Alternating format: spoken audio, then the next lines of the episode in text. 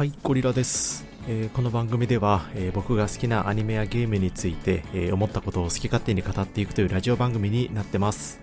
えまあ、なんかしながらとか、えお風呂入りながらとかぜひたらーっと聞いていってください、え先日ですね、え Amazon のブラックフライデーセールがあったのは皆さんご存知だと思うんですけど、えそこでですね新型 PS5 スリムがお家に届いたので、えーレビューをしていきたいなというふうに思ってます。もうレビュー的なね動画も腐るほど世の中に出てるんでしかも僕ラジオ形式でしか基本的に喋らないのでもうあのクソみたいなレビューになっちゃってるんですけどまあまあ暇つぶしぐらいに聞いていっていただければと思ってます。でまあ普通に1週間くらい前に届いてはいたんですけどあのそこからね FF16 のプレイに夢中になっていたので、えーちょっとタイミング遅れての配信となっております。で購入自体もね本当はもっと安くなってから買いたかったんですけどもう辛抱たまらんということでね、えー FF16 が本当にやりたくてでアーマードコアとかもね PS4 でできるのは知ってるんですけどどうせならとあのハイスピード感を、えー PS5 のグラフィックで新しいディスプレイで味わいたいということでね、えーずっと寝かしてたんですけどもういいやということで、えー買っちゃいました。で今回買ったのが縦置きスタンド込みで、えー6万8000円のやつですね。くっそ高いんですけど。バカみたいに高いんですけど、まあ、それでもあの縦置きスタンドが、えーまあ、3000円分ぐらい値引きされてるっていうのでもうええやということでもう買っちゃいましたね。あの多少ポイントもつきますしもういいだろうという感じでした。でまあ先ほどもお伝えしたんですけどレビューと言いながら画像も何もないので、えーべしゃりでねちょっとどんな感じかっていうのを話していきたいなというふうに思ってます。あまり期待はしないでください。でまずデカさですね、えースリムになったとはいえ、まあ、それでも新型の PS4 を持ってたんですけど持ってるんですけどそれよりも二回りくらいは、えーでかいかなという感じですね、まあ、箱も本体もそれなりにでかいですと。で旧型よりも30%ほど小さくなってるみたいなことを書いてあったんですけどなると相当初期型でかかったんだろうなという感じがしますね。うん。でデザインに関しては僕はあの結構好きです。はい。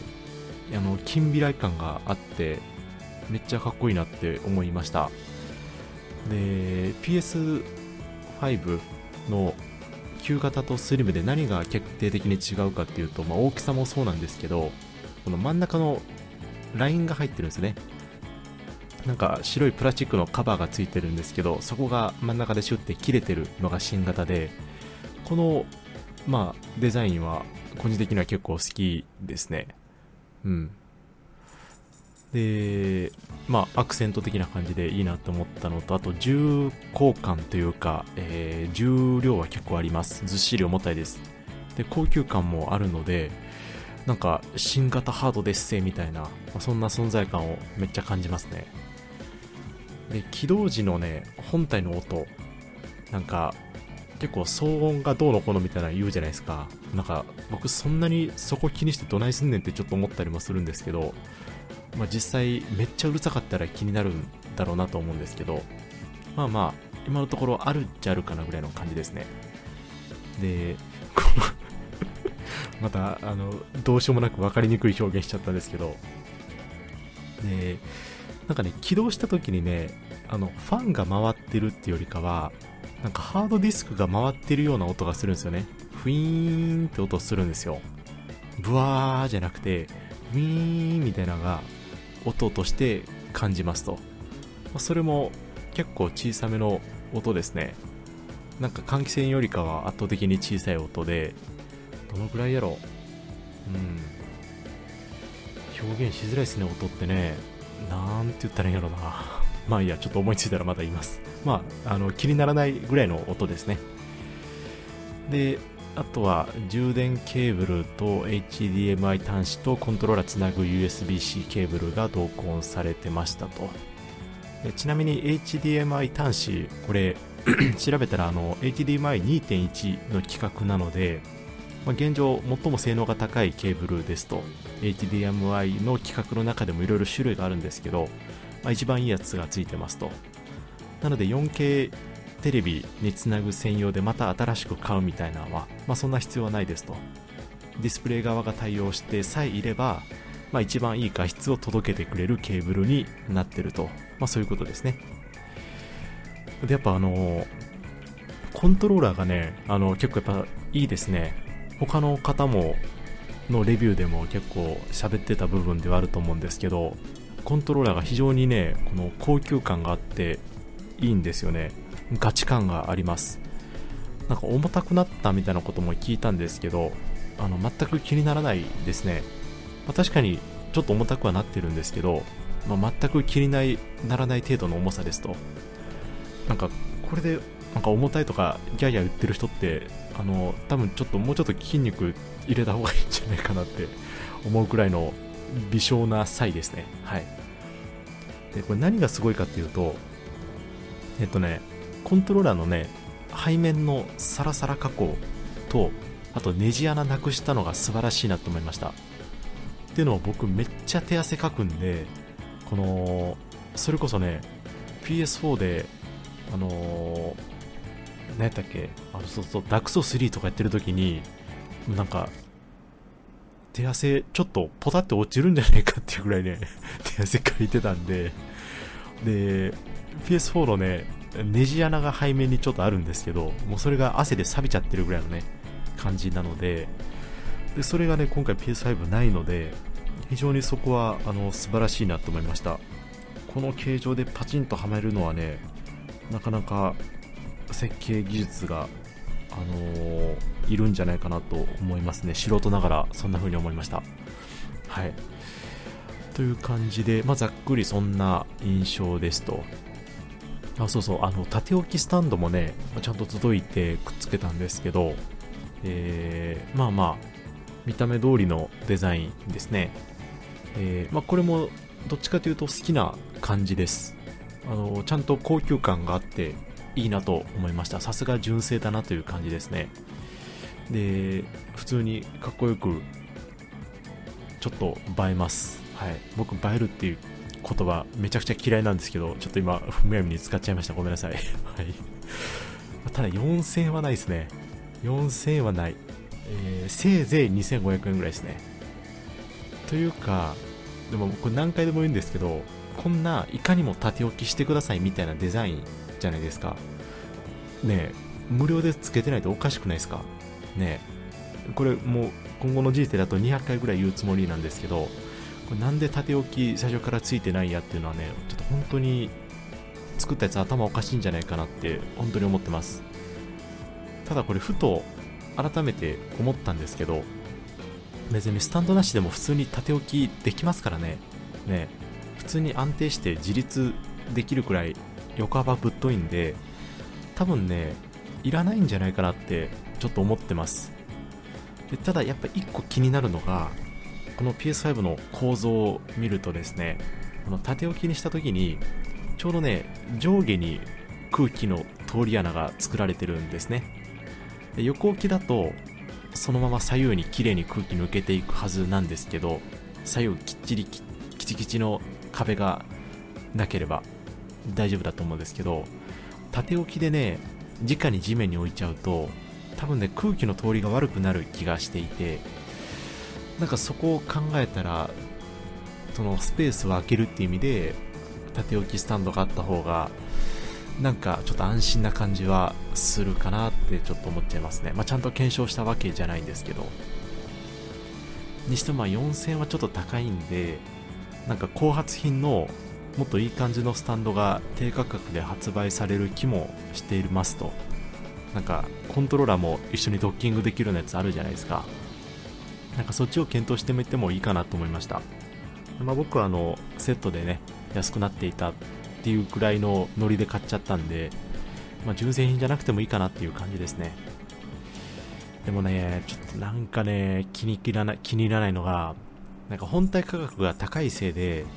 若干金銭価格麻痺しちゃってるんですよね、今ね。で、なんかあの、高いスマートフォン買ったら、なんかカバーとか、ガラス保護加工とかいろいろ買っちゃうじゃないですか。なんかあれと同じような心理が働いちゃってて、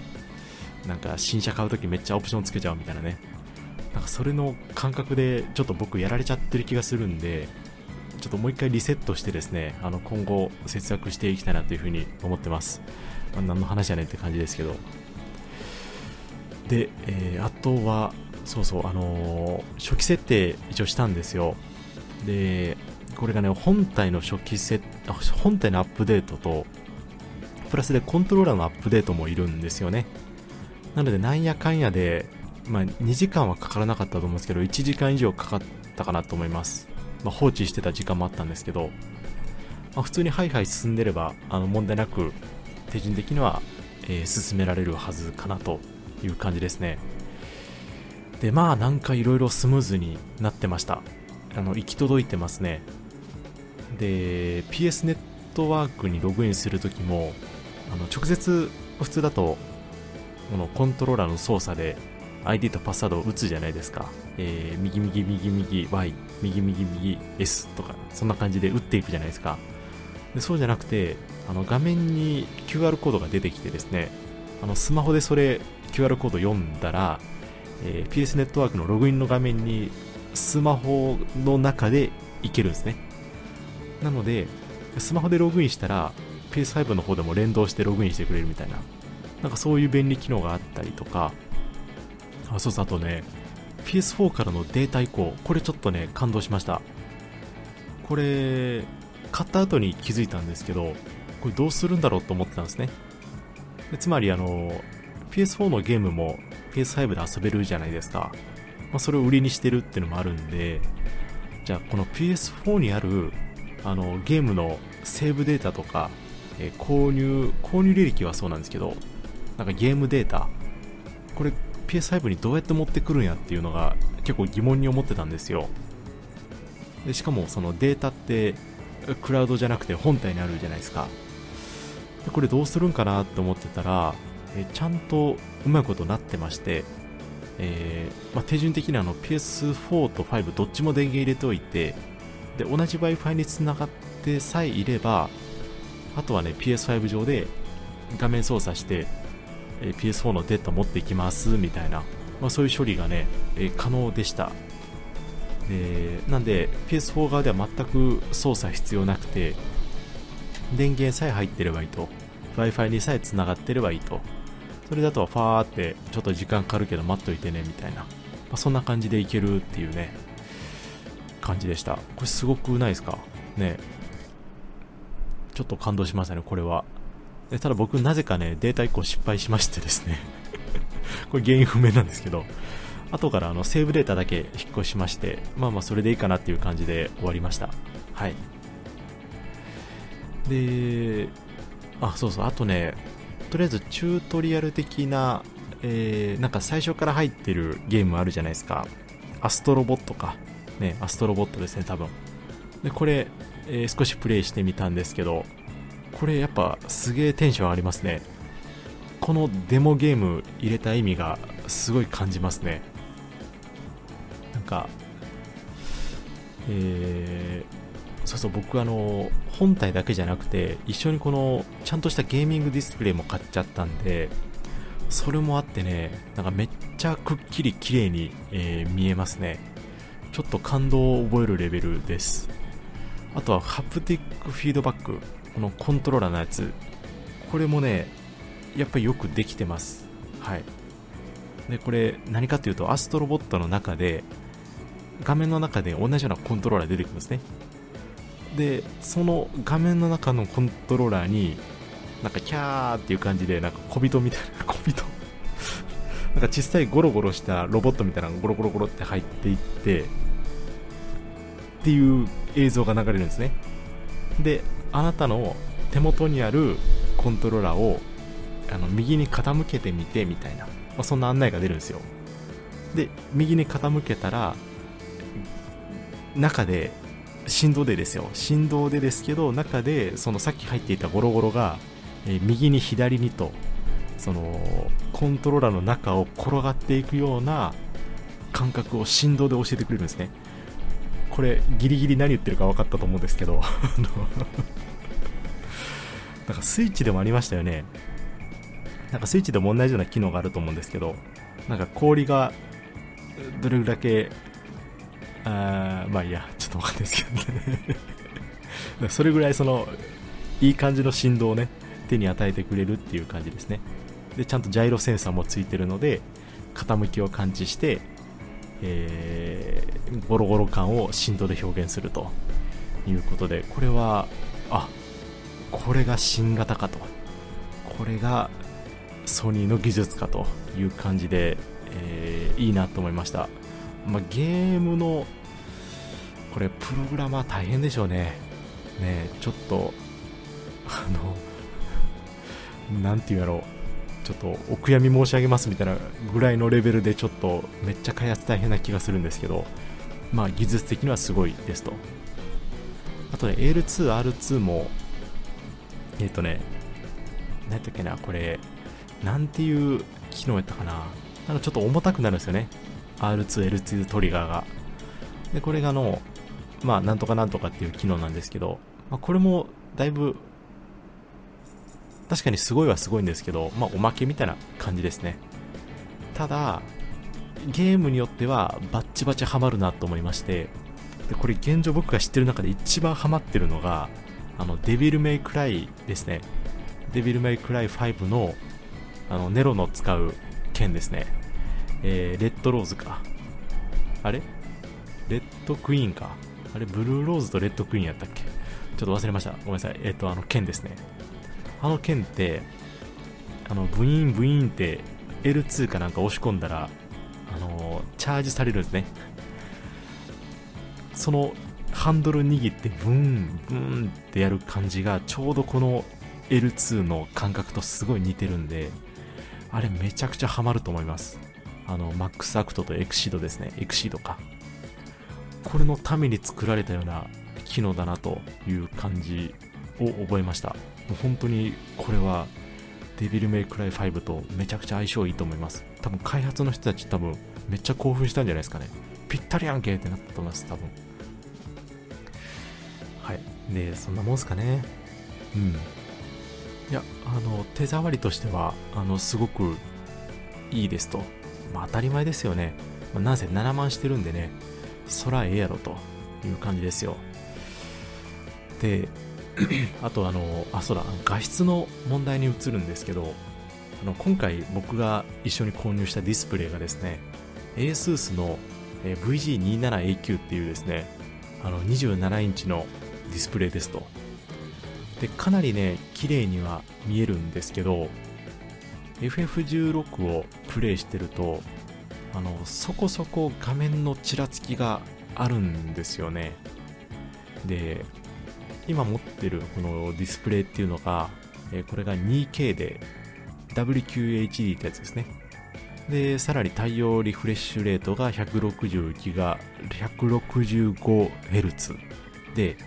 えー、応答速度も1ミリセカンドということで、えー、かなりちゃんとしたやつですと。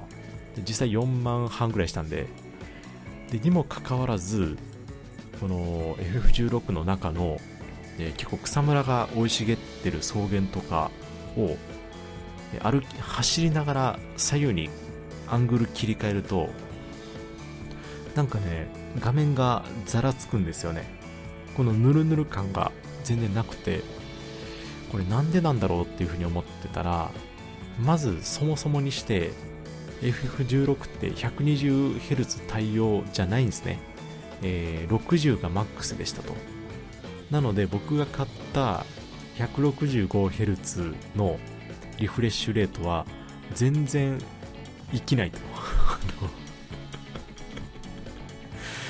165までいけますってってディスプレイ側は待ち構えてるんですけど FF 側が60までしかもう出さないって決まってるんで、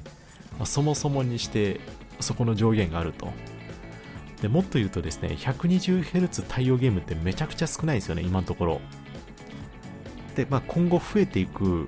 は増えていくのはほぼ間違いないと思うんですけどなんで、えー、ディスプレイ購入を検討している方はですね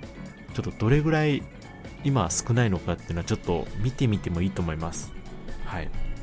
なので、どっちかというと、僕が買ったぐらいのスペックのものは、あの PC でゲームする人ですねあの Steam とかそういうのでゲームしてる人グラボとか設定いじってとかなんかそういう人たち向けのディスプレイなんだなっていうのをちょっと改めて感じましたなという感じですね。でまあまあねあの FF16 のプレイは今絶賛遊び中なんですけどその感想はちょっとまた別でお話ししたいかなというふうに思ってます。とりあえずは、えー、まあずっと遊びたかったね。ゲームハードとソフトがようやく届いたので、えー、寝る間を惜しんで遊びまくってますと。いや最高ですよ。最高です。で30代半ば超えてですねあのゲームなんぞに夢中になってっていうねあのクソみたいな説教もあると思うんですけど考えても見てくださいと。で結構なおっさんになってそれでも心から楽しめる趣味があるってねあのめっちゃ素敵じゃないですか。ね。で趣味の方ではもちろん価格も安いですし、えー、時間も自由に決められると。ね。ちょこっとした隙間時間でゲームする。めちゃめちゃ健全じゃないですかこれね。